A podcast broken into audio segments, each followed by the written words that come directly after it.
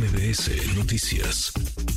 Le agradezco estos minutos a Enrique de la Madrid, aspirante a representante de este Frente, Frente Amplio por México, para construir el Frente Amplio por México. En realidad es el virtual, lo que están buscando es al virtual candidato a la presidencia de la República. Enrique, gusto en saludarte, ¿cómo estás? Manuel, muy bien, con el gusto saludarte a ti, al auditorio, y cómo estoy muy animado y muy echado para adelante, Manuel. Te vas a, te vas a registrar, tú no te bajas, escuchábamos parte ya del mensaje que ayer a través de tus redes sociales compartiste, un primer mensaje que generó expectativa por la mañana del domingo, un segundo mensaje al filo de las 7 de la tarde noche, donde decías, yo no me bajo, estoy listo, y vas a buscar, Enrique, la candidatura a la presidencia. Así es, así es, eh, Manuel, en esta primera etapa, bueno, pues este encabezar este Frente Amplio por México, pero eventualmente cuando pasemos a la parte del año electoral, cuidando las formas, y sí por una razón muy sencilla, porque un mucho mejor México sí es posible, Manuel, un México en donde tengamos oportunidades, ¿no? Educación, salud, empleo, y porque creo en el esfuerzo, pero también creo que tu esfuerzo, si es acompañado de oportunidades, rinde más. Entonces México, los mexicanos somos trabajadores, somos gente de esfuerzo, somos muy luchones, pero no todos, no todos tienen las oportunidades de educación, de acceso a la salud, de empleo. Y de lo que se trata en mi caso es acercar esas oportunidades para que con tu esfuerzo cada quien sea quien quiere ser, Manuel.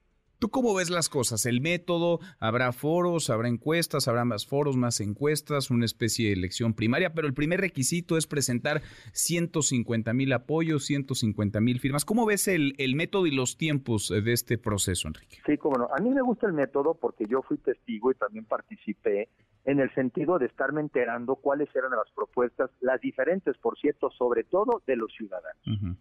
Me consta que ellos proponían que hubiera foros, que hubiera debates, los va a ver. Me consta que muchos proponían que hubiera también voto en urna directa, lo va a ver. También insistían, y yo era de esos, que no fueran postulados nadie por partido, mm. que más bien ya nos inscribiéramos a esto que nos vamos a inscribir, en este caso al frente. Yo era de los que decía por qué había que hacer eso, y la razón principal por la que yo lo decía es porque es algo nuevo, porque hay que vender lo nuevo porque la gente no siempre estaría contenta si alguien sale de un partido. En cambio, si sales de algo nuevo, yo le sentía, le veía más sentido. Y las 150 mil, sí, sí es muy, sí es muy ambicioso, sí quedó alto el numerito, pero también es un número, pues que mide tus capacidades para saber si puede uno pasar adelante. Yo estoy trabajando en ello, yo espero poderlo superar con creces y pasar a la siguiente etapa que sobre todo son los foros y los debates. Mm, al final parece que este método, el método del frente opositor, pues sí está depurando, ¿no? La muy larga lista que había, se van quedando algunos en el camino, se bajaron ya el gobernador de Yucatán, Mauricio Vila, la senadora Claudia Riz Maciel, la senadora Lili Telles, el exgobernador de Oaxaca, Alejandro Murat, se bajó Gustavo de Hoyos y otros que no sabíamos que se habían apuntado, pero ellos mismos ya eh, se borraron. Enrique, eh, el presidente hoy dice, estoy platicando con Enrique de la Madrid, que Xochil Gálvez es la elegida, que ella va a ser la candidata a la presidencia, que ella va a estar en la boleta en 2024. ¿Tú qué, tú qué opinas? ¿Qué piensas? ¿Ya están cargados los dados o ves una contienda con un piso parejo?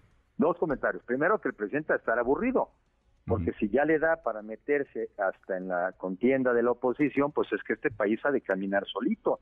La economía ha de ir muy bien, la seguridad bajo control, las medicinas todas, todas las reparten, la educación en su apogeo, ha de estar aburrido y por eso ya se mete de este lado. No, aquí es una competencia de verdad. Ahora, aprovechando el comentario del presidente, porque lo aprovecho también, sí, sí creo que es muy importante que haya un piso parejo, que nadie se sienta aquí dueño de rancho, que nadie piensa que porque le pone mucho dinero a una persona la vaya a inflar, porque hemos visto a tanta gente que inflan y luego las desinflan.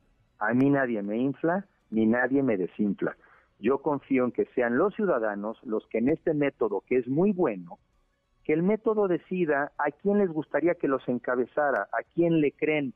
Y yo no creo que estamos en las épocas donde un pequeño grupito sienta que nos puede imponer una verdad. Esa parte se la compro al presidente y creo que se necesita piso parejo. En ese país piso parejo yo me siento muy confiado en que puedo salir adelante. ¿Cómo hacer para que mantengan la unidad, Enrique, para que no se rompa, no solamente por este piso que podría estar parejo o no tanto, sino porque habrá confrontación, habrá debate de ideas que creo es muy sano en una democracia, pero a final de cuentas, pues ese contraste puede llevar a que los ánimos eh, se calienten. Eh, ¿Cómo mantener, digamos, esa unidad? Porque más es un método, este es un proceso que va a ser muy rápido. Tendrán dos meses, dos meses para desarrollar un montón de cosas y anunciar al ganador o ganadora.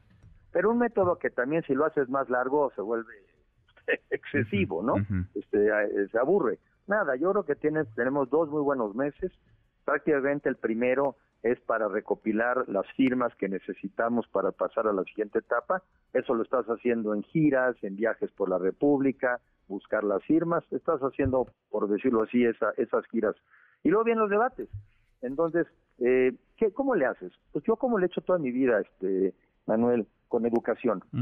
En donde, como me dice alguien, duro con las ideas, pero suave con las personas porque yo tengo la absoluta claridad de que México no puede andar de pleito, de que solamente juntos nos ponemos de acuerdo, que juntos todos sabemos más y de mi parte va a haber respeto. Ahora, dejadito no soy, pero me mueve el amor por mi país. Y el amor por mi país es que él va a hacer que yo sea un, un gran conciliador, porque así me veo.